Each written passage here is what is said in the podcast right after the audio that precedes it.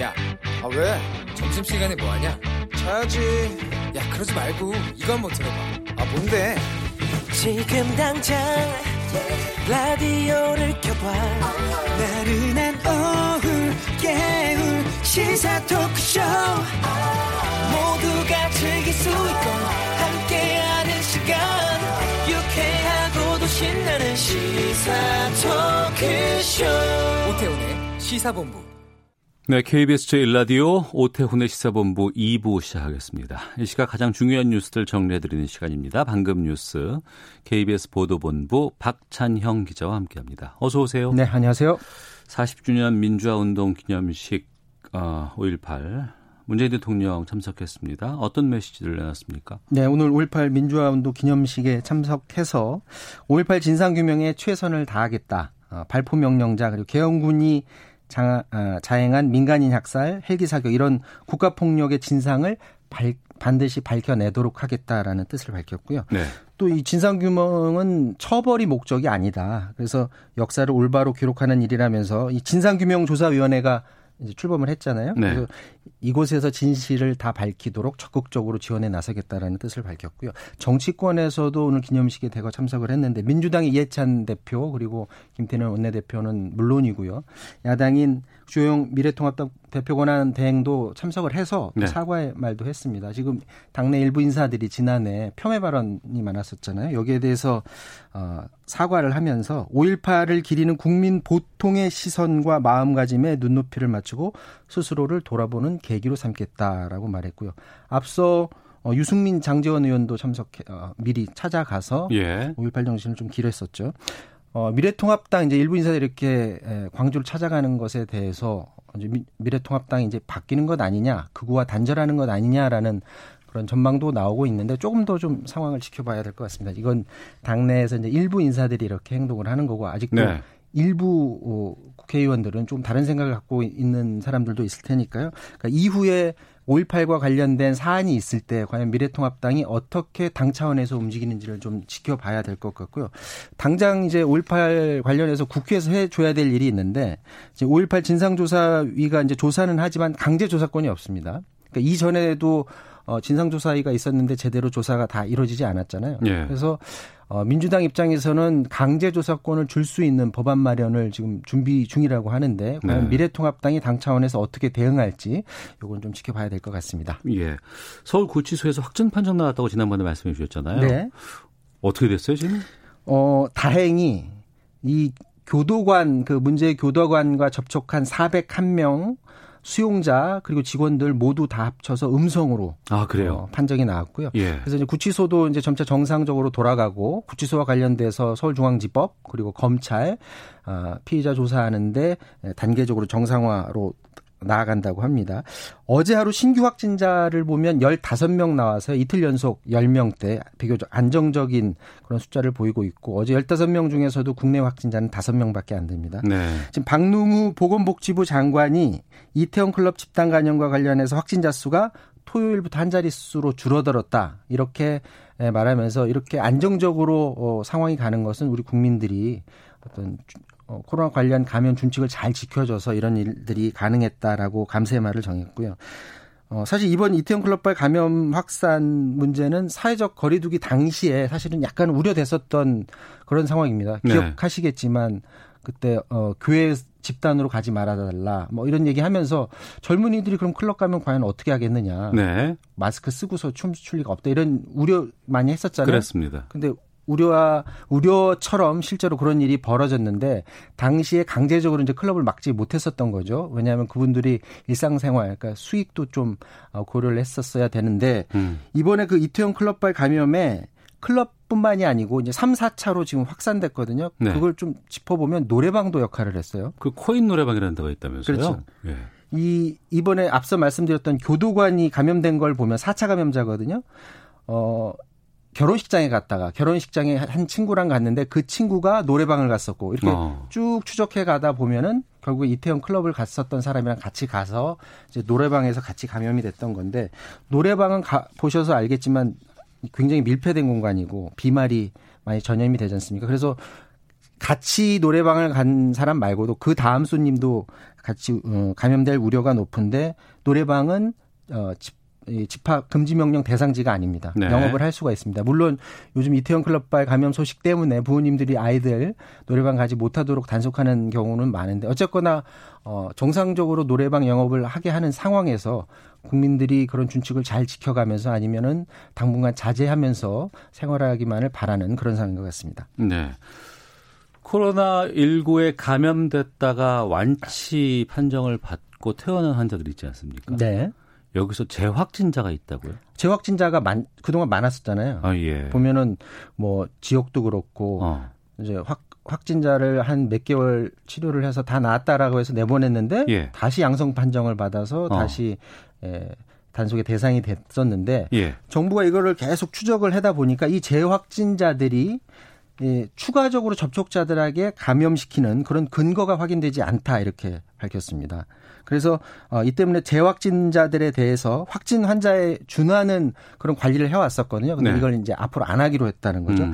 지금까지 재확진 판정 받은 사례를 보면 모두 447건 많네요. 굉장히 많습니다. 예. 근데 이 사람들 다 조사를 해봤더니 이 사람들이 접속했던 사람들 어, 재확진 판정을 나기 전까지 그 한 며칠이 됐건 일주일이 됐건 그 기간에 만났던 사람들 조사해봤더니 감염이 되지 않았다라는 거죠. 그리고 이제 완치 판정 받고 퇴원했기 때문에 사람들을 만나야 될 거 아니겠습니까? 그렇죠. 근데 예. 이제 만났다가 가, 이제 이 사람이 다시 재확진 판정을 받았는데 예. 이제 걱정이 되는 거는 어. 그동안에 또 만났던 사람이 감염되는 것 아니냐 했는데 예. 추적을 해 봤더니 그 사람들은 감염이 안 되더라. 그럼 전염력이 굉장히 떨어진다고 판단을 한 거고 그래서 어. 정부가 내일 0시부터는 네. 재확진 판정을 받으면 확진 환자와 마찬가지로 관리를 했었는데 이걸 이제 하지 않기로 이렇게 음. 결정을 했습니다. 네.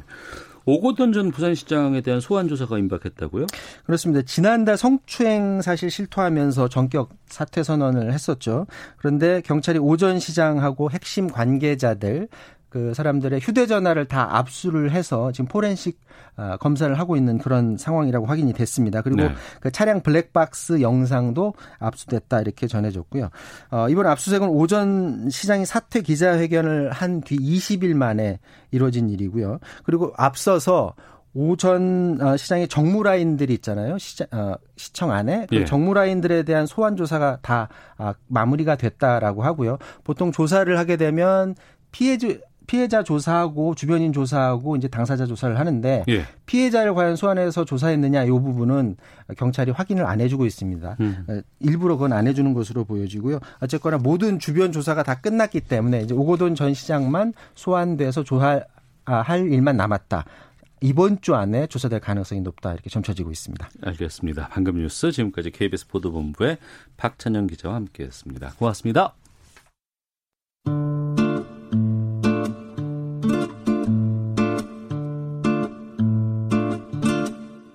오태훈의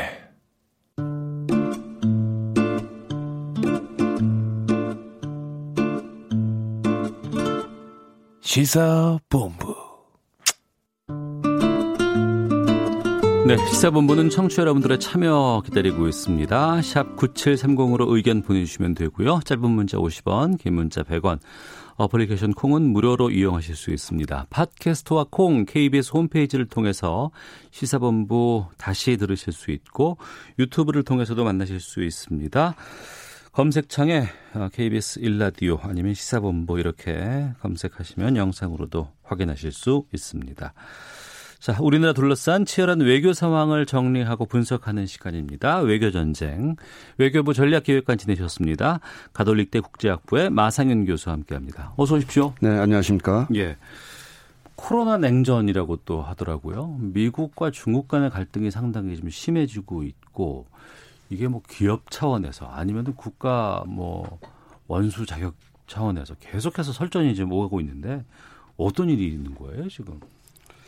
예, 우선은 그 트럼프 대통령께서 지난 5월 14일에 이제 그 폭스 뉴스하고 이제 인터뷰를 했어요. 네. 거기서 이제 뭐 중국과의 관계에 대해서 좀 언급을 하면서 어, 우리가 할 수 있는 일이 많다. 음. 중국에 대해서 그리고 네. 어, 중국과 이제 모든 관계를 끊을 수도 있다. 음. 이렇게 얘기를 하고 어, 그걸 또 얘기하면서 이제 중국 기업들이 이제 뉴욕의 이제 증권거래소에 상장이 상장이 되어 있는데 네. 미국의 회계 규칙을 따르지 않는 경우들이 있다. 그래서 어. 이런 거를 지금 살펴보고 있는 중이다. 이렇게 해서 이제 에, 중국 기업들 중에 이제 미국에 진출해 있는 기업들을 좀 퇴출할 수 있다. 이런 가능성까지 이제 암시를 하는 뭐 이런 게 이제 얼마 전에 있었고요. 또 이제 바로 다음 날 5월 15일에는 이제 미국 상무부에서 그 그동안에 이제 그 화웨이라는 이제 중국 그 반도체 어 저 그 테크놀로지 기업이 있는데 네.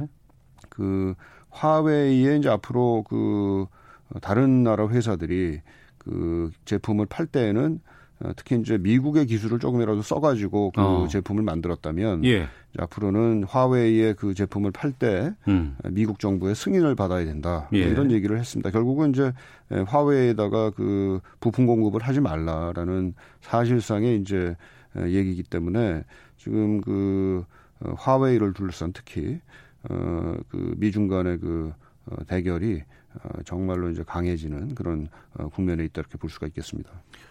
아니 그 지구상에서 미국과 중국 간에 뭐 어떤 교류가 단절되거나 아니면 경제적인 이런 끈들이 다 끊어진다는 거는 많이 상상할 수도 없고 할 수도 없는 걸로 생각이 되는데 왜 이런 발언이 계속해서 강경하게 나올까요? 그, 뭐 지금 말씀하신 대로 사실은 그, 그동안에 미국의 중국에 대한 정책은 네. 에, 중국이 그, 어, 국제적인 사회, 국제사회 또는 이제 세계 시장에 이제 점점 점점 편입이 되게끔 하는 것을 이제 에, 촉진하는 에, 그런 정책이었습니다. 그런데 네. 이제 에, 최근 몇 년 사이에 그 미국에서 과연 그러한 미국의 정책이 얼마나 효과적이었나 어. 하는 것에 대한 좀 반성 내지는 회의를 좀 어, 갖게 되는 분위기가 이제 미국에 조성이 돼 있고요. 예.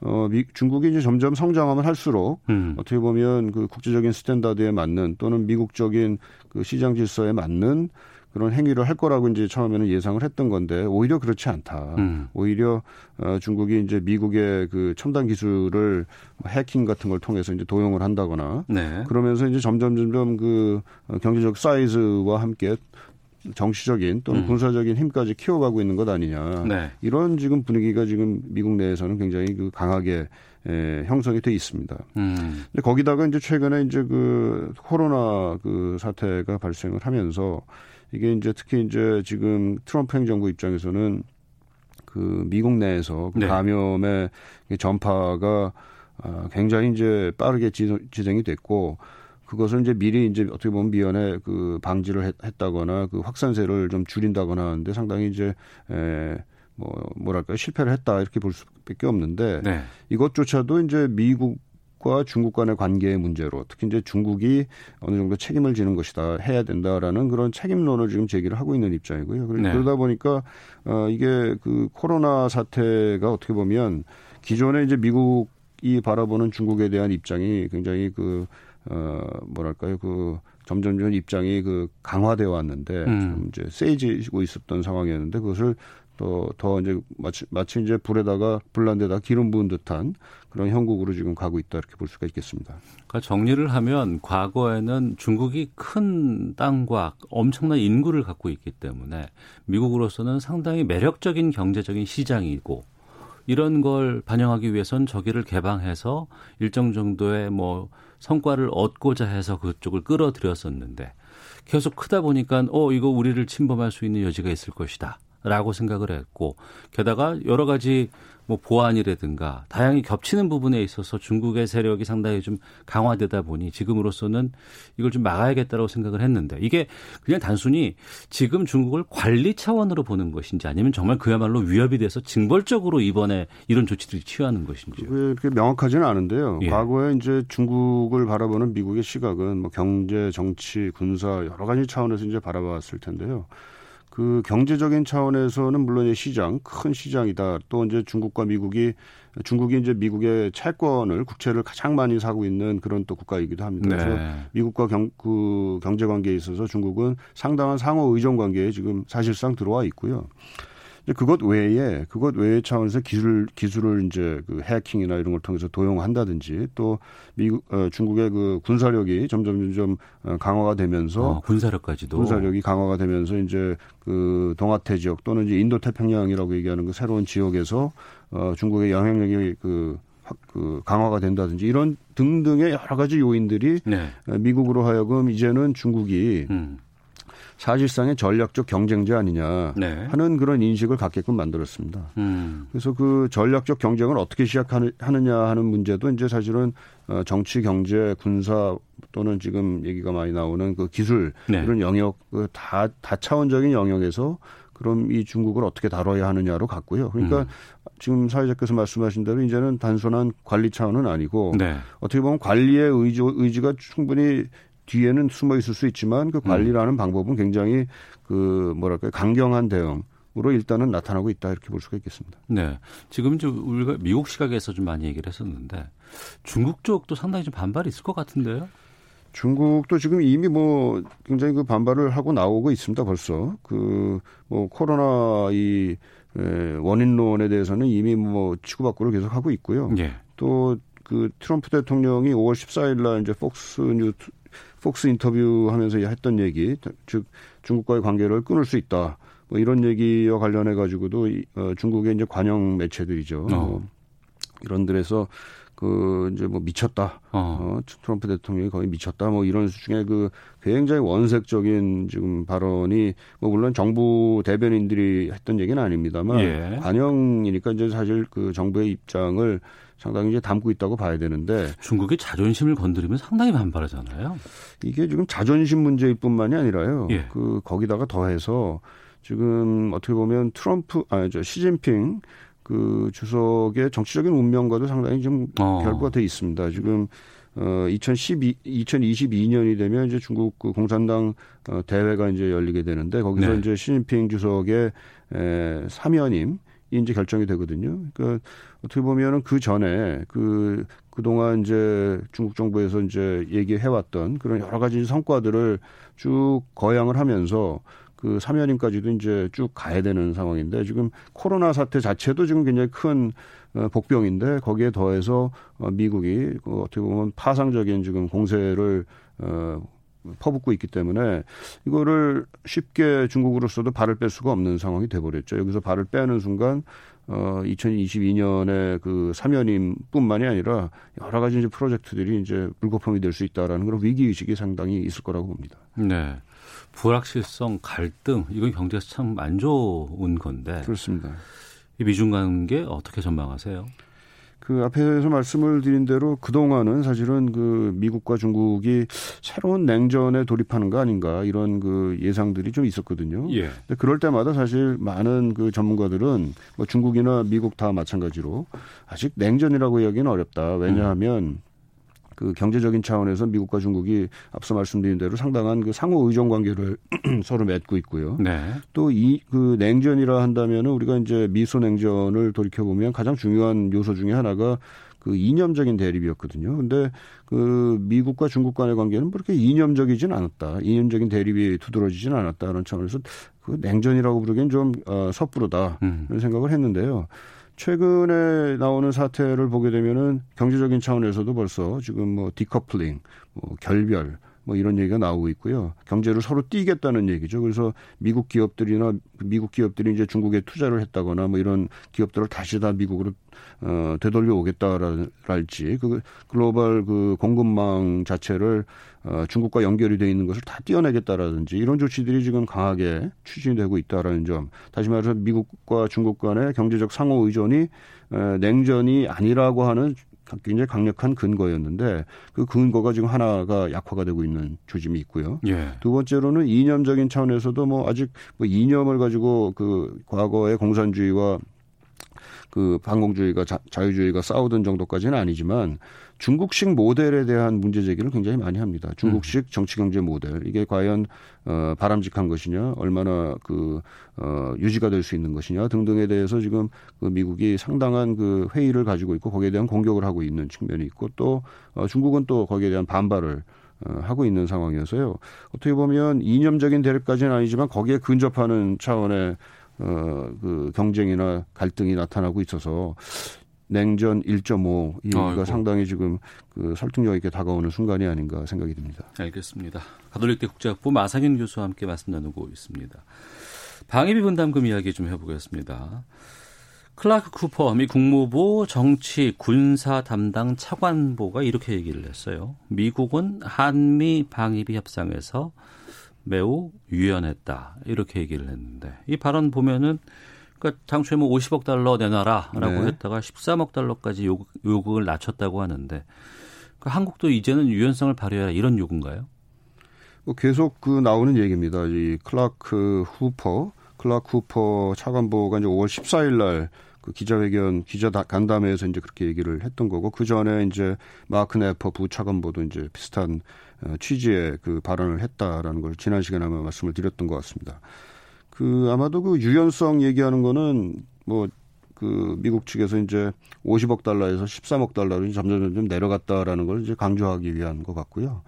근데 또 다른 한편으로는 그 협상해야 되는 그 네. 실무자들 입장에서 보게 되면은 트럼프 대통령이 이제 그 어떻게 보면 굉장히 강한 의지를 지금 표명을 해놓, 해놓은 상태고 다시 트럼프 대통령에 가서 이거 좀 태도를 좀 바꿔주세요 하기는 좀 어려운 상황이지 않습니까? 네. 그러니까 그럼 협상, 협상 상대인 우리 정부 측에 대해서 그럼 당신네들이 좀 그 입장을 좀 바꿔줘야 되는 거 아닙니까? 이렇게 지금 나오는 거다. 이렇게 또 한편으로는 그 생각도 됩니다. 게다가 터무니없는 금액을 처음에 이제 내놓고 나서 그 다음부터 일정 정도 어 예상할 수 있는 정도라고 생각해서 액수를 줄였다. 이걸 유연성이라고 보기는 어렵잖아요. 그 좋게 표현하는 거죠. 근데 아무튼 그 대통령이 그 최종적인 실무선에서 이제 그 타결이 됐던 네. 뭐 타결까지는 아니지만 정리가 됐던 그 안을 대통령 자신이 그 어, 거부를 하고 뭐 어떻게 보면 새로운 그 방안을 제시까지 해놓은 상태이기 때문에 네. 그것을 그 밑에서 이제 그 어, 협상을 담당하는 실무자들 입장에서는 거기에 대해서 재론을 하기가 굉장히 어려운 거죠. 그 미국 정부 행정부 안에서 보게 네. 되면요. 어. 미국 행정부가 상당히 좀 이렇게 글쎄 유연하고 우리가 좀 서로 대화가 되고 뭐 이런 줄 알았는데 그럼 트럼프 정부는 좀 쉽지 않은 것 같아요. 네, 상당히 이례적인 어. 모르겠습니다. 이런 이례적인 상황이 뭐 새로운 그 노말이 되면 안 되는데요. 네. 좀 하여튼 예. 우리 한 언론사가 이렇게 보도를 냈어요. 어, 트럼프 대통령이 13억 달러를 제안하면서 협상 유효 기간을 1년으로 설정했다. 그러니까 당초에는 그 유효 기간이 최소한 지금 1년보다는 길게 5년 이렇게 얘기를 했었는데. 그렇죠. 예. 그러니까 이 보도는 어떻게 보셨어요? 네, 그 저도 보고 좀 상당히 놀랐는데요. 그 보도 내용을 보고 왜냐하면은 그 동안에 뭐 트럼프 대통령에까지 보고가 됐던 것도 사실은 단연간의 합의, 5년을 기준으로 한 합의 내용이었던 것 같고 아. 그 뒤에 이제 트럼프 대통령이 그 한미 간의 그 실무선에서의 그 정리된 내용을 이제 거부한다고 그랬을 때에도 그 총액에 대해서 얘기를 했지. 그러니까 첫 해에 나오는 그 부담금, 분담금 총액에 대해서 그 거부를 했다라는 보도만 있었고 이 단연간 그을 기준으로 한다는 거를 또 그 바꾼다라는 얘기는 그동안 없었기 때문에 네. 어, 상당히 저도 이제 아 이게 놀라운 사실 어 일이다 만약에 사실이라면 음. 이렇게 생각을 했습니다. 그리고 어, 만약에 그게 또 사실이라면 아, 앞으로 협상이 좀그 상당히 좀 어려워지겠구나 하는 생각이 드는 게 예. 몇 가지가 이제 뭐 단연간으로 하냐 아니면 1년으로 협상을 하느냐 문제가 사실은 정리가 됐던 거잖아요. 예. 그런데 그 정리가 됐던 걸 다시 원점으로 되돌린 셈이 음. 돼버려 가지고 협상할 수 있는 그 파라메타라 그럴까요? 이게 다시 한번 흐트러지는 어. 어떻게 보면 좀 원점으로 다시 간 것 같은 좀 느낌이 들어가지고 아주 원점은 아니겠지만 예. 상당히 좀 앞으로 난항이 좀 그 예상이 된다 이렇게 좀 생각이 들었습니다. 어. 금액이 처음엔 하고 합의가 되고 뭐 5년마다 한 번씩 이렇게 재계약하는 매년 상황들. 매년 이제 인상을 하는 거죠. 어, 이렇게 얘기를 했다가 다시 또 이게 지금 여러 가지 기간도 문제, 금액도 네. 문제. 그렇습니다. 이게 어, 언제 이게 타결이 될 수 있을지 좀 걱정이네요. 알겠습니다. 자. 외교 전쟁 가톨릭대 국제학부 마상현 교수와 함께 말씀 나눴습니다. 다음 주에는 좀 긍정적인 얘기들, 좀 그렇습니다. 희망적인 얘기들 좀 많이 했으면 좋겠는데 항상 외교 전쟁 시간이 좀 무거워져서 좀 국제관계라는. 게 항상 불확실성을 크게 전제로 하는 경우가 많아서요. 알겠습니다. 오늘 말씀 여기까지 듣겠습니다. 네, 고맙습니다. 고맙습니다. 네. 헤드라인 뉴스입니다. 이태원 클럽발 코로나19 확산과 관련해 경찰이 이태원 클럽을 방문했지만 신원과 소재가 정확히 확인되지 않는 1,179명을 추가 추적 중이라고 밝혔습니다. 코로나19로 인한 자가격리자 중 무단 이탈 사례가 총 408건에 이르는 것으로 나타났습니다. 안심밴드 착용자는 누적 47명에 달했습니다. 행안부는 지난 일주일간 긴급재난지원금 신용체크카드 충전 신청을 받은 결과 전국에서 1,140만여 가구가 총 7조 6,117억 원을 신청했다고 밝혔습니다. 한편 재난지원금 지급 이후 편의점 고가 상품과 생필품 매출이 증가했습니다. 입주민에게 폭언과 폭행을 당했다며 지난 10일 스스로 목숨을 끊은 경비원 고 최희석 씨의 음성 유서가 유족을 통해 공개됐습니다. 최 씨는 입주민 신모 씨를 제발 강력히 처벌해달라며 고통을 호소했습니다. 5.18 민주운동 40주년을 맞아 전두환 씨 자택 앞에서 전 씨의 대국민 사과와 추징금 몰수 등을 요구하는 시민단체들의 기자회견이 이어졌습니다. 지금까지 헤드라인 뉴스 정원다였습니다. 이어서 기상청의 윤지수 씨 연결합니다. 네, 대기 상황과 날씨 정보입니다.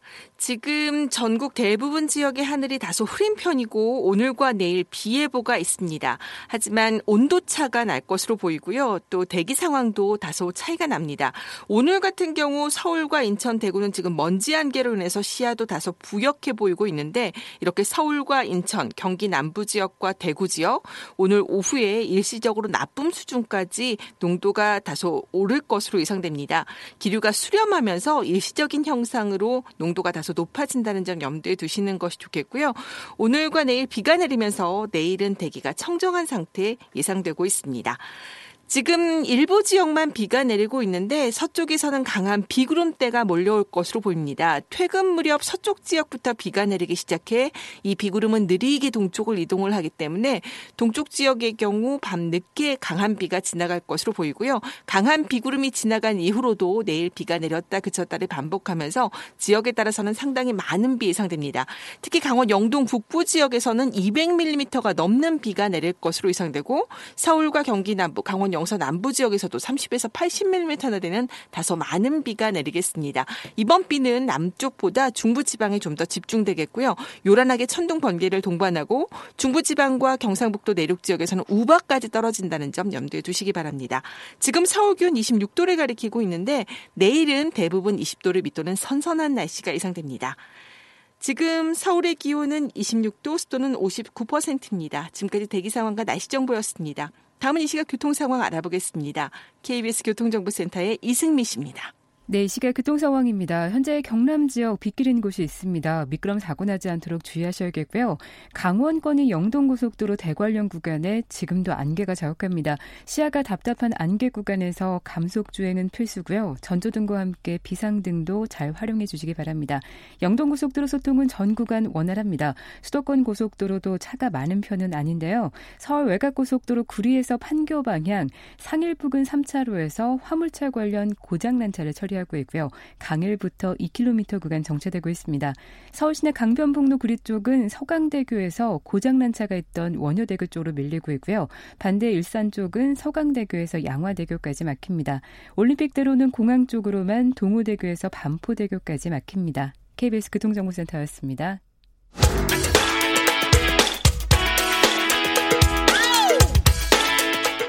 오태훈의 시사본부는 여러분의 소중한 의견을 기다립니다. 짧은 문자 50원, 긴 문자 100원의 정보 이용료가 되는 샵 9730, 우물정 9730번으로 문자 보내주십시오. KBS 라디오 앱 콩은 무료입니다. KBS 라디오 오태훈의 시사본부. 지금 여러분은 대한민국 라디오 유일의 점심 시사 프로그램을 듣고 계십니다. 네, 주말 동안의 이슈를 정리하고 이번 주 눈여겨볼 소식 살펴보는 시간입니다. 시사구말리 문화일보의 이현정 논설위원 나오셨습니다. 어서 오세요. 네, 안녕하세요. 오피니언 라이브 윤희용 여론 분석센터장 자리하셨습니다. 안녕하십니까? 네, 안녕하십니까? 예.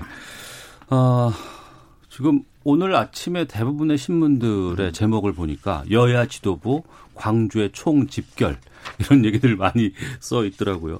전과는 좀 이번 5.18 민주화운동 기념식 40주년 느낌이 다릅니다. 정치권이 광주를 찾고 있고 또 사과 그동안에 있었던 폄훼 발언들에 대해 사과도 하기도 하고 또 대통령 오늘 5.18 민주화운동 40주년 기념식에도 참석을 했습니다. 어, 헌법 정신 담아야 된다. 뭐 발포 명령제를 비롯한 진상 규명해야 된다. 뭐 이런 얘기들 많이 했어요. 40주년을 맞는 좀 상황에 대해서 좀 의견 듣겠습니다. 먼저 이현정 의원께서 네. 아무래도 이제 5.18 광주민주화 운동이 이제 40주년 네. 오늘 맞이했기 때문에 또 특별한 의미가 좀 있는 것 같습니다. 더군다나 그동안 야당이 이제 일부에서 어 지난 20대 국회 때 보면 이제 5.18에 대한 이제 그 뭐 북한군 개입설이라든지 또 5.18에 대한 이제 폄훼 발언들이 많았지 않습니까? 실제로 그것이 5.18 여러 가지 어떤 논란들을 다시 한번 불붙이는 계기가 됐고요. 네. 그런 면에서 이번 총선이 끝나면서 이제 주호영 원내대표가 이제 당의 이름을 공식적으로 사과를 했죠. 음. 어, 그러면서 이제 이번엔 같은 경우는 특히 여야 간에 상당히 좀 어떤 음. 통합과 화합의 어떤 분위기, 5.18에 대한 어떤 또, 어, 이, 그 입장들이 이제 보니까 뭐 유승민 의원도 내려갔고 또 안철수 의원도 내려갔고 네. 또 통합당 의원도 상당히 내려가면서 어떤 5.18에 대한 이제 범국민적 의미가 다시금 되새겨지는 그런 측면이 있는 것 같습니다. 근데 그런 측면에서 이제 문재인 대통령이 또 메시지는 예전보다 더 상당히 강한 것 같아요. 어. 음, 어제 광주 MBC와 인터뷰를 보면 어, 전직 대통령들에 대해서 굉장히 분노스럽다라는 이야기를 했고요. 네. 또5.18 문제에 대한 이제 헌법에 대한 이제 넣는 문제라든지 또 진상 규명에 대한 의지를 표명한다든지 지금 벌써 이제 세 번째 행사에 참석하시는 거거든요. 네. 어, 그러면서 본다면 아마 이제 5.18에 대한 강한 의지를 보여주는 거긴 하긴 한데 어, 어떤 면에서 보면 좀 전 정권과의 음. 좀 어떤 그 차별화, 각 세우기 뭐 이런 걸 좀 더 강화된 느낌을 받고 있습니다. 음. 윤희영 센터장께서. 예, 지금 제가 5.18 기념재단 이제 사이트에 들어가 보니까 여기서 이제 한 추구하는 것이 해결하려고 하는 과제들이 한 네 가지 정도가 있더라고요. 첫 번째 예. 진상 규명이고 두 번째는 책임자 처벌, 세 번째는 이제 희생자들 명예 회복, 네 번째는 이제 배상 또는 뭐 보상 같은 어 이제 그 예, 배상인데 어 이제 이런 것들 관련해 가지고 5.18 기념재단이 매년 이제 인식 조사를 해요. 네. 어 이제 5.18 관련해서 국민들 어떻게 생각하는지. 근데 방금 이제 말씀드린 이제 네 가지 사항들 같은 경우에 보면은 어, 지금 5.18 기념 이제 민주화 운동 관련해서 이제 올바른 해결에서 진상 규명이 잘 이루어졌다고 보는지. 근데 동의하지 않는 응답이 뭐 과반을 넘고 어. 예 여전히 그 다음에 책임자 처벌이 잘 이루어졌다고 보는지에 대해서도 또 동의하지 않는다는 응답이 이것은 이제 뭐 70%를 넘, 넘을 정도예요. 네. 예. 그 다음에 어, 피해자 명예회복 같은 경우도 한 절반 정도는 아직 이루어지지 못했다라고 하는 것. 그러니까 여러 가지 이제 그것에 대해서 높이 평가하고 대한민국 민주화 운동에 기여하고 또 인권 신장에 기여하고 또 아시아 민주화에 기여했다고 하는 공감대들은 상당히 높게 형성되어 있는데 네. 이제 지금 과제라고 얘기되는 것들 에 대해서 충분하게 이제 그것이 국민들이 인식할 정도까지는 회복되지 않은 부분들 이제 있기 때문에 아마 대통령이 이제 그런 언급을 이제 한 것으로 보이고 그 이제 어제 광주 MBC랑 인터뷰한 것에 보게 되면 진상 규명에 대해서도 이제 그것이 책임자 처벌을 목적으로 하기보다는 진실의 토대 위에서 화해와 통합 또 용서가 이제 가능하다 그래야지만 그것은 이제 강조한 걸로 봐서는 정말 뭔가 진실된 이제 용서화해 국면으로 또는 미래로 가기 위해서 뭔가 뭐 대통령이 이번에 좀 매듭을 짓고 싶어 하는 그런 마음이 상당히 이제 강한 것 아닌가 이렇게 보, 입니다 네. 어, 그 여론의 결과가 이번에 4.15 총선 결과로 나온 것으로 판단이 된다고 하면 지금 곧 이제 뭐 법 제정이라든가 아니면은 뭐 보안 입법이라든가 이런 걸 통해서 이 40주년 맞는 올해가 좀 이 5.18을 다시 좀 세울 수 있는 그런 원년으로 좀 되지 않을까 싶은데 후속 입법들은 어떻게 지금 될까요? 지금 일단 이제 진상규명은 사실은 이제 그동안 굉장히 공전돼 왔었어요. 음, 예. 왜냐하면 어, 통합당 쪽에서 이제 진상규명 위원들을 임명을 놓고 어, 추천을 놓고 어, 상당히 이제 처음에 대, 어, 통령의 거부권을 행사한 그런 상황 같지 않습니까? 그래서 이제 이 법 자체는 사실 상당 오래전에 통과됐는데 문제는 실제로 이제 위원회가 구성이 된 거는 지난해 연말에 일단 구성이 네. 완료가 됐습니다. 이제 그렇다 보니 이제 올해부터 이제 본격적인 조사가 이제 아마 진행이 될 텐데 일단 아마 이제 이, 어, 20대 좀 21대 개원하게 되면 이제 본격적인 조사가 이제 진행되지 않는가 싶어요. 근데 문제는 이게 이 위원회가 일단 강제 수사권이나 조사권이 일단 없습니다. 예, 그러다 예. 보니 과연 그러면 발포 책임자라든지 어, 이런 것들을 북한군 개입설이라든지 지금 조사의 어떤 그 카테고리는 있는데요. 이런 것들 과연 이제 밝혀낼 수 있을 것인가에 대한 이제 의문점이 음. 있는 것이죠. 그래서 아마 이 부분 관련된 이제 법 개정 문제가 좀 추진이 될 것 같습니다. 또 하나는 일단 5.18을 폄훼하거나 어 이제 이 어, 훼손할 때 명예를 훼손할 때 처벌할 수 있는 이그 특별법을 지금 이제 여당에서 추진하고 있어요. 네. 일단 이제 5일 예전에 우리가 지금 독일 같은 경우에 나치 같은 경우에 이제 홀로코스트를 부인할 경우에 형법으로 처벌하게 돼 있습니다. 아, 예. 네, 이제 그 음. 법을 이제 기초로 해서 5.18 문제에 대해서 이제 어떤 매도하거나 또 폄훼한다든지 이렇게 할 경우에 처벌할 수 있는 법인데 문제는 이제 과연 이게 어 너무 범위가 애매모호하다는 것이죠. 그 뭐를 폄훼로 볼 것이냐 또 뭐를 왜곡으로 볼 것이냐 그렇게 법이란 게 사실은 구체화돼야 되는데 그렇겠네요. 문제는 그렇게 되지 않는 경우에는 자칫 표현의 자유를 침해할 수 있다라는 반론이 있습니다. 그리고 또 이게 어떤 면에서 보면 자의적인 법 집행이 될 수 있다는 반발 때문에 사실은 그동안 학계뿐만 아니라 여야 간에도 논쟁이 있었던 그런 사안이기 때문에 아마 이게 이제 21대 국회가 개원이 되면 본격적인 좀 논쟁이 시작되지 않을까 그런 예상을 해봅니다. 네. 실제로 지금 보면은 5.18 관련해서 이제 어떤 조작되고 왜곡된 허위 정보라든가 가짜 뉴스 경매 본 적이 있는지 아까 이제 그 조사에서 지난해 4월 22일부터 어 28일까지 실시된 그 조사인데요. 전국 1000명을 대상으로. 근데 69%가 경험이 있다. 음. 그런 가짜 정보나 허위 정보 이런 것을 이제 5.18과 관련한 정보를 들은 사람들이 나오고 있거든요. 거기다가 이제 어떤 역사 왜곡 관련해서 어, 처벌이 필요한지 또 물었는데 거기 또 한 80% 정도는 이제 동의를 하고 있는 상황이에요. 아. 그러니까 여전히 이제 왜곡 허위 정보들이 사실은 지금 최근에 온라인이라든가 SNS를 통해 가지고 정치적 공방이 사실은 지난번 뭐 최근에 모르겠습니다만 과거에 상당히 많았던 것이거든요. 그러니까 네. 처벌은 안 되고 이런 상황이긴 한데 그래서 이제 여야가 어떤 해결점을 찾기를 이제 기대하는 바이긴 한데 주호영 원내대표가 어쨌든 방금 말씀하신 대로 이 제 과거 제출된 법안을 보면 압수수색 영장을 지금은 이제 사법 체계와 달리 조사위원회가 아, 할수 있도록 음. 하는 법안이 올라가 있는 상황인데 이것이 이제 보수 정당 입장에서는 아까 말씀하신 이유들로 이것을 선뜻 받기가 애매한 부분들이 있어서 이런 것들을 어떻게 합의 합의를 또는 타협안을 만들어 있을 만들어 낼지 좀 주목이 되는 상황이라고 하겠습니다. 네. 그리고 이제 주호영 원내대표 같은 경우에는 음. 과거에 있었던 뭐 과거라고 해봐야 뭐 많이 오래된 시간도 아니었었어요. 당내 그 5.18 폄훼 논란에 대해서 사과를 했습니다. 근데 이 사과를 글쎄요, 뭐 언론이 보는 게 아니고 광주 시민들이 어떻게 평가할까가 참 중요할 것 같은데 네. 윤영선 대장께서는 어떻게 전망하세요? 이게 이제 뭐 망원 왜곡 발언들이 많이 있었잖아요. 그래서 네. 뭐 당의 어쨌든 주요한 뭐 인물들도 사실은 이제 여러 가지 행사들에서 얘기들이 있었고 그것이 아주 충돌되는 사안으로 어, 지난 정권에서 많이 있었는데 아마 어 원내대표가 어쨌든 공식적으로 사과를 한다 하더라도 예전에도 이런 사과들은 사실 간간히 있었어요. 음. 근데 그 사과를 한다고 얘기를 했는데 또 다른 이제 망원 왜곡 발언들이 나타났기 때문에 사실은 이제 그것이 진실되게 했는지에 대해서 받아들이지 못하는 피해자들이 그런 상황이기 때문에 아마 이번 한 번만으로 그 불신이 해소되기는 저는 어렵다고 보고요. 그래서 예. 이후에 어쨌든 이런 망언들 외국 발언들이 나오지 않, 고 또는 후속 이제 관련한 아까 말씀하신 입법들 과정에서 얼마나 진정성을 보이 느냐 이런 것들이 이루어져야 아마 사과가 진정성 있게 뭐 광주 전남 분들한테 받아들일 수 있지 않을까 생각됩니다. 예.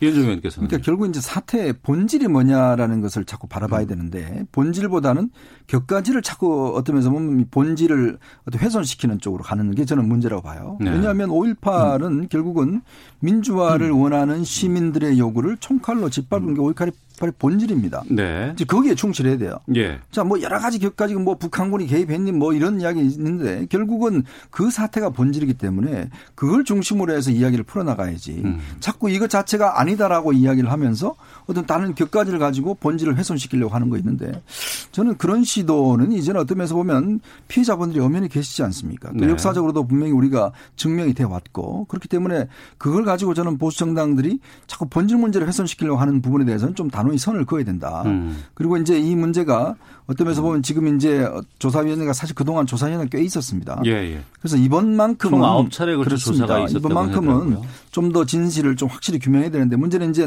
마지막 남은 문제가 결국 발포 책임자가 누구냐는 문제거든요. 네. 오늘 또 전두환 씨 같은 경우는 뭐 나하고는 상관없는 일이라고 입장을 밝히긴 했어요.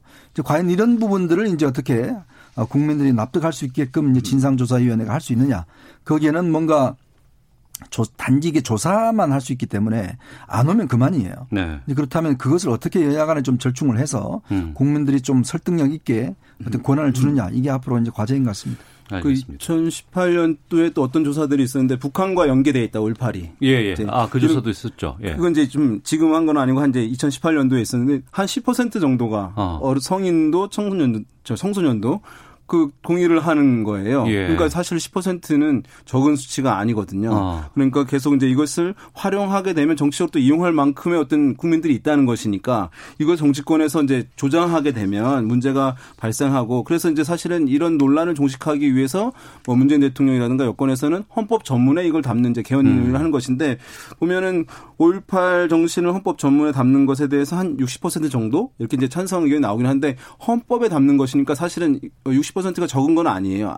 아니지만 단순히 입법이 아니라 헌법 사항이라고 하면 국민적 국민적 공감대를 좀 더 높일 필요는 있어 보이거든요. 그런 네. 면에서 어 이제 보수 정당에서 어쨌든 좀 더 보수층들 이것에 대해서 공감하지 않는 분들을 설득하는 작업들이 좀 필요하지 않을까 생각됩니다. 알겠습니다. 윤희용 오피니언 라이브 여론 분석센터장 그리고 문화일보의 이현정 논설위원과 함께 시사 구말리 말씀 나누고 있는데요. 주말 사이에 또 이 뉴스가 논란이 음. 되고 있습니다. 음. 지금 정의기억연대 관련해서 안성의 쉼터를 고가에 매입을 하고 헐값에 매각을 했다. 그리고 가족을 여기에서 이제 일을 하게 했다라는 부분들 나오고 있습니다. 윤영 센터장께 네. 먼저 이게 어떤 내용인지 좀 지금 주시죠. 정의기억 연대라고 많이 하잖아요. 예. 요 전신이 이제 정대협이라고 불리는 한국 정신 정신대 문제 대책 협의회인데요. 예. 이제 2013년에 이제 위안부 피해자 쉼터를 이제 구입을 하게 됐는데 어 이게 이제 당시에 현대중공업에서 우리가 사랑의 열매로 알려진 공동 모금회를 통해 가지고 10억의 재원을 지정 기부금을 받은 거예요. 네. 여기에 써달라고 하는데 그래서 7억 5천만 원을 들여가지고 경기도 안성시에다가 금광면이라고 한 약간 산골짜기인데요. 거기서 7억 5천만 원을 위해서 이제 사들였는데 그래서 이제 평화와 치유가 만나는 집 이렇게 해서 이제 운영을 했단 말입니다. 그런데 이것이 이제 어 3년 정도 지나서 매각을 하게 됐어요. 네. 뭐 멀고 잘 이용하지 못하고 그런데 이제 좀 고가에 사서 좀 헐값에 매, 매각을 했고 방금 음. 말씀하신 대로 거기 이제 관리인이 필요하잖아요. 예. 그래서 이제 매각 결정을 한 이후에도 어 이제 윤미향 대표의 부친이 이제 관리인으로 있게 되면서 뭐 월로 따지게 되면 한 달에 한 120만 원 정도 이렇게 관리비 예, 관리하는데 비용을 이제 준 것인데 그래서 좀 그 부동산을 중요한 성금인데 그것을 좀 면밀하게 적정가에 또 필요한 장소에 구입한 것이 아닌 부분에 대한 문제 제기. 음. 거기다 관리인을 친분 관계가 있는 분한테 그 관리를 맡김으로써 왜냐하면 제대로 활용되지 않는 상황에서 했던 것은 좀 문제가 아니냐. 네. 뭔가 이권이 또 관련된 것 아니냐라고 하는 이제 지적들이 지금 뭐 야당은 물론이고 여당 음. 일부에서도 이제 이것을 심각하게 좀 문제 제기를 하고 있는 상황이어서 명, 뭔가 더 명확한 해명. 음. 네. 좀 요구하고 있는 상황인데 아직 계속 논란은 이제 커지고 있는 상황이라고 하겠습니다. 이용수 할머니의 기자회견 이후에 정의기업 연대와 관련해서 언론에서 쓰고 지르고 그리고 이제 정의기업 연대라든가 윤미향 당선자가 뒤에 가서 해명하고 이런 논란들이 지금 계속해서 이어지고 있고 꼬리에 꼬리를 물고 네. 있습니다. 해명이 일부 납득이 되는 부분도 있고 또 납득이 안 된다고 하는 의견도 상당히 많이 있고요. 이현종 의원께서는 어떻게 보세요, 이 상황에? 그러니까 이게 쉼터라는 목적이 뭐냐라는 게 중요할 겁니다. 예. 어, 당시에 음. 제가 알기로는 그 저 서교동 쪽에다가 할머님들이 거주할 쪽을 명성교회 쪽에서 마련을 해드렸어요. 네. 뭐 그 우리 집이라는 형태를 통해서 이제 거기 계셨는데, 그러니까 쉼터라는 게 이제 할머님들이 오셔서 쉬시기도 하고 음. 또뭐 수요 집회 참가하시기도 하고. 네. 그래서 지금 성미산 마포 성미산 부근에 이제 거기 그 박물관이 있습니다. 예, 예. 그 부근에 이제 마련한다는 사업 취지로 이제 어 당시 현대중공업에서 그 보도자료도 냈고요. 아, 애초에 그렇죠. 처음에는 그쪽에서부터 시작했다. 왜냐하면 사실은 서울 쪽에 있어야지만 할머니들이 수요 집회도 참석하고 그렇죠. 또 시, 주시기도 하고 이제 그런 목적으로 10억을 받은 거거든요. 예. 근데 이제 이 10억 받고 난 다음에 어 지금 뭐 윤미향 지금 당선인 이야기에 따르면 돈이 적어서 지금 뭐 다른 데를 알아봤다는 이야기를 하고 있어요. 음. 뭐 강화도 그다음에 이제 안성 쪽에 두 군데 그렇게 세 군데를 알아봐서 여기를 선택했다고 하는데 자 과연 그러면 이게 목적에 따라서 이게 그 어떤 자리를 설정했냐는 문제가 있을 것이고요. 또 하나의 문제는 이게 지금 7억 5천만 원 정도 한단 말입니다. 지금 그때 당시에 이쪽 지역에 보면 같은 비슷한 부지의 어떤 거래 내역을 보면 대충 3, 4억 정도 했다고 그래요. 제가 알기로도 거기에 7억 5천만 원 정도면 이거 굉장히 많은 돈이 들거든요. 네. 그럼 이렇게 많은 돈을 들여서 지금 구입을 했는데 문제는 구입한 이후에 할머니들이 거기 어떻게 가십니까? 이 서울에서 음. 어, 버스 타고 하면 한 3시간 반, 4시간 걸리는데 네. 거기들이 할머니들이 가셔서 쉬고 오실 수 있겠습니까? 어. 이제 그런 상황도 그러니까 음. 거의 할머니들이 거기에 거주한 적이 없어요. 그러니까 애초에 목적과는 다르게 사용됐군요. 그렇죠. 그러다 보니까 2016년부터 벌써 팔려고 내놓은 거예요. 음. 근데 그 가격이 누가 사겠습니까? 네. 그러니까 처음에 뭐 6억 얼마 내놨다고 하는데 음. 그다음에 계속 값이 다운이 돼서 4억 이제 뭐 5천만 원에 내놔고 결국 4억 2천만 원 파는 것이거든요. 그다음에 이제 나머지 금액은 원래 7억 5천만 원에다가 또 실내 인테리어 비용 등등으로 1억 원을 또 했어요. 그래서 지금 이 판 거를 다시 이제 원래는 이는 지정기타금은 돈을 팔면은 다시 원래 준 데다가 줍니다. 사랑의 열매 쪽에다가 복지모에 다시 회수를 해야 돼요. 아 그래요? 그렇습니다. 이게 어. 이제 지정 기탁금이기 때문에 예, 예. 사, 목적이 상실되면 그 금액을 다시 반납하게 돼 있어요. 네. 그럼 10억을 받았는데 지금 4억 2천만 반납한 거예요. 음. 그럼 나머지 금액은 하는 거죠? 예. 저 지금 뭐 2013년도 지금까지 이게 돈만 사실 어떤 면에서 보면 음. 다 날려버리고 음. 예를 들어 그때 당시 2013년도에 서교동 마포 쪽에 집 하나 샀으면요 지금 아우 두세 배 올랐습니다. 저는 그러면서 본다면 이건 좀 문제가 좀 되는 문제 같아요. 음. 이게 진 이거 지금 이제 정치적 공방들이 이제 첨예되고 있는 상황인데요. 이 문제는 어쨌든 빨리 매듭을 질 필요가 있습니다. 왜냐하면 단순히 이제 이것이 진실 공방 거기서 뭐 잘했니 잘못했니 이제 이런 부분을 떠나가지고 예. 넘어서서 어쨌든 이제 그 우리가 지금 이산 한일 간에 이제 이 문제를 매듭지어야 할 문제가 많이 있는 상황이거든요. 이것이 이거 중요한 쟁점이 되는 상황이에요. 어. 그런데 이제 어떤 어 지원을 제대로 한국에서 하지 않으면서 아주 이 단체가 음. 그러면서 이제 여러 가지 뭐 문제들을 야기했다라고 하는 것은 일본 구구 세력에게 먹잇감을 제공해주는 빌미를 제공해주는 건이 될 수가 있는 거예요. 네. 그래서 한일 간의 협상에서도 악재가 될 수 있고 일본의 구구 세력에서 공세를 또 가 될 수 있는 소재로 활용될 수 있는 사안이기 때문에 단순히 국내에서의 어떤 정치적 공방 또는 그 사안의 진실 공방을 넘어서 매듭을 지어야 한일 관계 풀어야 할 이제 쟁점들 있는 상황에서 불리해지지 않을 수 있는 것이기 때문에 네. 저는 이 문제 어쨌든 정치적 사안으로 흐르, 흐르 지 않도록 하고 빨리 진실이 좀 규명이 돼서 매듭이 될, 될 필요가 있다. 매우 그런 면에서 중요한 사안이다 이렇게 말씀드릴 수 있을 것 같습니다. 예. 더불어민주당의 박광계 의원이 오늘 라디오 방송에 나와서 소명이 깨끗하게 이루어지길 바란다. 오늘 중으로라고 음. 얘기를 했다는데 이게 좀 민주당 쪽에 좀 이렇게 부담이 되겠어요? 어, 그렇죠. 이게 지금 또 소개를 이 집을 소개를 시켜준 분이 이제 어, 안성의 오번에 국회의원 당선된 이규민 당선자가 또 소개를 시켜줬거든요. 예. 그러면서 이제 자기가 운영하고 있는 신문사의 전 운영위원장이 이제 건설업 하시는 분인데 그분이 소유하고 있는 데를 이제 소개시켜줬단 말이죠. 음.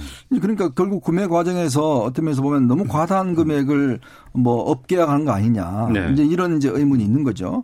그러면 기업에서 돈을 받아서 이걸 예를 들어서 그만큼 손해를 보고 만약 그 돈으로 할머니들 지원했다면 얼마나 지원 할머니들이 했겠습니까? 사실 이게 지금 할머니들이 거주하신 쪽이 저퇴 저 태촌면 쪽에 가면 또 난놈의 집이라고 저이 정대협 옛날 불교위원회에서 만든 또 집이 있어요. 네. 여기는 또 경기도 등등에서 또 지원을 하고 있어요. 음. 근데 지금 또 최근에 감사에 들어갔습니다. 할머니들 드실 저 점심 이 어, 식사 비용으로 직원들이 먹었다는 그 의혹 때문에 지금도 감사에 들어가 있어요.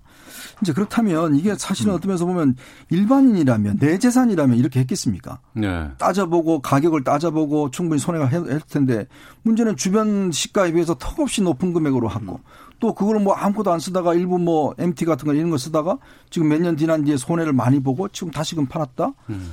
그리고 또 그 소개해 준 사람이 보니까 당선인 현재 당선인이고 그 사람은 또 윤미향 당선인 아버지 저 남편과 잘 아는 사람이고 또 자신의 아버지가 거기서 그 기걸 하면서 관리하면서 뭐 돈을 받고 관리를 했다? 아, 이거는 조금 납득되기 어려운 게 아닌가. 지금 네. 사실은 정대협의 기부금 운영, 국가 예산 지금 누락 인자라든지 그런 것도 지금 계속 불거지고 있잖아요. 이제 그러면서 온다면 오늘 뭐 유명 당선인 아니 뭐 이게 좀 뭐 유감 심심한 유감을 표명한다고 했지만 유감을 표명할 문제는 아니죠. 그리고 음. 또 오늘 보니까 더불어민주당 일부 의원들이 친일 세계 공격이라고 이야기를 하는데 아니 이게 왜 친일 세계 공격입니까? 뭐 이런 문제 제기하면 다 친일 세력입니까? 음. 그런 식의 저는 프레임은 아니라고 봐요. 그러면 예. 지금 오늘 박봉계 의원도 이야기했지만 빨리 당 차원의 조사를 해서 이 문제에 대한 좀 선을 분명히 그어야 된다. 음. 그래야지만이 민주당도 여기서 빠져나올 수 있지. 자칫하면요. 윤미향 당선이 지금 검찰 수사 들어갔잖아요. 만약 문제가 나오면 그때는 어떻게 할 겁니까? 민주당이. 어.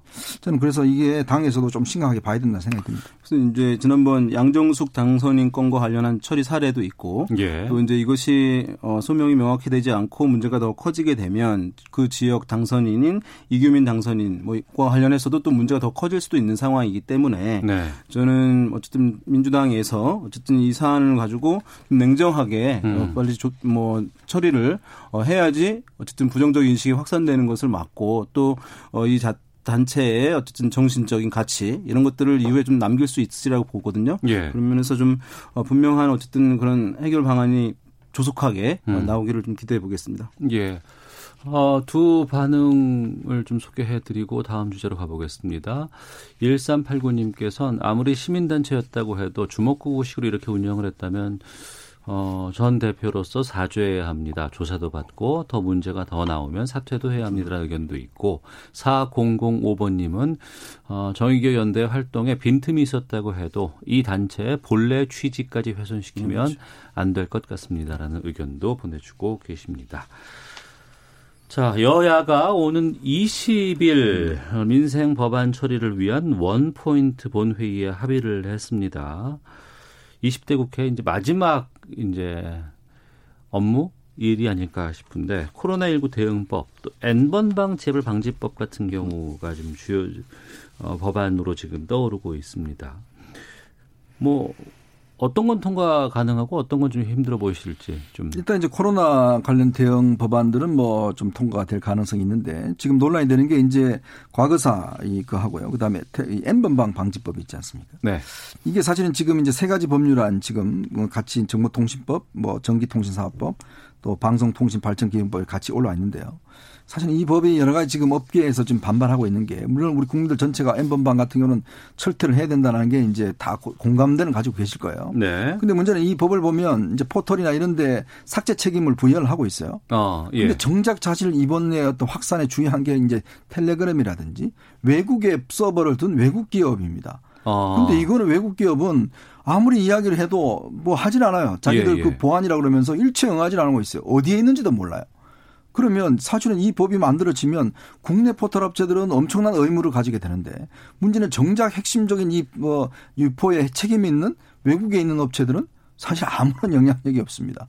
그래서 지금 업계에서는 오히려 아, 그럼 똑같이 그러면 외국 업체도 네. 국내 아예 들어오게 못하게 하든지 어. 그렇게 해야 되는데 국내 업체한테 이렇게 부담을 지고 정작 그 확산하는 게 전부 다 이제 어떤 면에서 보안 기능이 강한 지금 이런 SNS 같은 경우거든요. 네. 그 대부분 서버가 어디 있는지도 몰라요. 어. 그리고 어디서 관리하는지도 모르고 보내봤자 아무 지금 답변이 없습니다. 텔레그램 또 지금 이렇게 엄청난 수사가 음. 들어가니까 다른 데로 또 갔다는 음. 얘기도 그러니까 있더라고요. 그러니까 이게 어디 있는지 아무도 몰라요. 예. 그러니까 이런 법을 만들어 버리면 실제로 국내 업체들만 엄청난 지금 손해를 보는 게 아니냐. 그래서 법이라는 게 그렇습니다. 국민적 감정은 충분히 있는 것인데 문제는 그거를 효율적으로 하기 위해서는 좀 꼼꼼한 이제 법 처리가 필요한데 지금 뭐 여전히 논란이 되고 있는 게 민식이법이라든지 뭐 여러 가지 법들도 보면 통과되고 난 다음에 이제 이게 아 이것도 문제다 이것도 문제다 되지 않습니까? 네. 저는 그래서 지금 사실 국회가 거의 파장 분위기예요. 어. 지금 뭐 보좌관들도 이미 다 짐 빼버리고 예. 국회의원들도 지금 뭐 나오는 사람들 없어요. 자 그런 상황에서 지금 그냥 에이 뭐 저 이 마지막 처리하듯이 해버리면 이게 또 나중에 문제가 될 수가 있습니다. 그럴 바에야 차라리 예를 들어서 21대 국회가 좀 더 꼼꼼히 하는 것도 저는 대안이 아닌가 싶습니다. 네. 예. 그래서 뭐 하여튼 국민들은 어떻게 생각하실지 모르겠어요. 이제 외국 서버 입장에 있으니까 좀 평등 공평한 차원에서 음. 이제 그러면 유연하게 가야 된다라고 하는데 실제 어쨌든 처벌할 수 있는 것 엄격하게 할수 네. 있는 것만이라도 이제 하는 게 바람직하지 않냐라고 하는 반론도 사실은 만만치 않을 것이라는 음. 부분도 있겠고요. 또 관련해 과거사법 관련해서 이제 뭐 형제보 지원 많이 들어보셨을 텐데요. 피해자들이 이제 국회의원회관에서 고공농성도 있었고, 근데 김무성 의원이 어쨌든 중재를 했고 한데 예, 예. 그런 법안에서도 보면 이제 배보상을 이제 강구한다 이런 음. 이제 조항들 있는데 좀 추상적이니까 이런 부분들 이제 과연 남은 이거 한번 원포인트 국회에서 이런 부분들을 명확하게 법의 법적 명확성을 갖고 해결할 수 있을지 이런 것들이 좀 남아 있는 상황이고요. 거기에 이제 뭐 이제 원구성 협상이 사실은 가장 크게 논란인 거죠. 법안 통과는 아닙니다만은 네. 지금 이제 많이 얘기됐습니다만은 어, 예결위원장이라든가 법사위원장 이것을 이제 기존처럼 관례대로 야당이 가져가야 할 것이냐 또 여당에서는 어, 일하는 국회 이렇게 얘기를 하면서 법사위원장만큼은 이제 여당이 가져야 한다 이런 논란들이 사실은 지금 개원 전에 이게 쉽게 해결될 수 있을지 또 정상적으로 어, 개원일에 맞춰서 의원이 이제 원구성이 완전히 될 수 있을지 이런 부분들은 여전히 좀 불투명한 상황이라고 하겠습니다. 네. 21대 상임위 구성 이거 언제 까지 보통 매듭을 져요? 지금 최장 기간 한 게 88일까지 문 열었어요. 개원하고? 네, 개원하고 88일까지. 어, 그럼 석 달이잖아요. 네, 그렇죠. 예. 그럼 6월 1일을 기준으로 한다고 해도 그럼 9월 이렇게 그럼요. 그러니까 9월 정기국회 거의 다 돼가서 사실은 이제 끝물보다는 초입이 더 문제가 많이 있었습니다. 원구성되는데 사실 이번도 만만치 않습니다. 왜냐하면 예, 예. 상임위를 지금 여당은 반드시 법사위는 가져오겠다는 게 지금 여당 입장이고 네. 여당은 그것만큼은 양보 못하겠다는 게 또 야당 입장이에요. 음. 왜냐하면 뭐 지금 모든 권한을 다 정부 여당이 갖고 있는데 네. 법사위마저 가져가 버리면 야당으로서는 뭔가 어떤 견제할 수 있는 수단이 없다라는 것이 고 그다음에 여당 입장에서는 지금 이 법사위에 그동안 이 상원과 같은 그런 권한을 다 뺏, 이제 어떤 면에서 보면 하겠다는 것이기 때문에 네.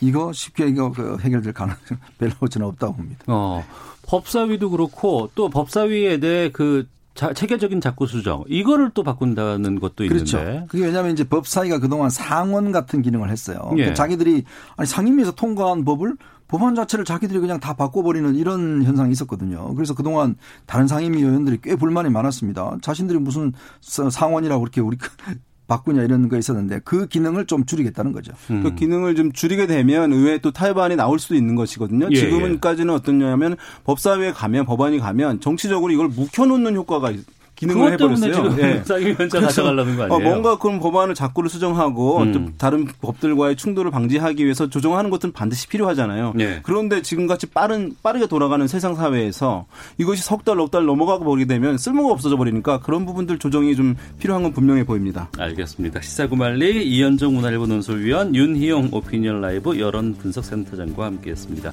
두 분 오늘 말씀 잘 들었습니다. 고맙습니다. 네, 고맙습니다. 예. 자, 오태훈의 시사 본부 여기서 인사드리겠습니다. 내일 뵙겠습니다. 안녕히 계십시오.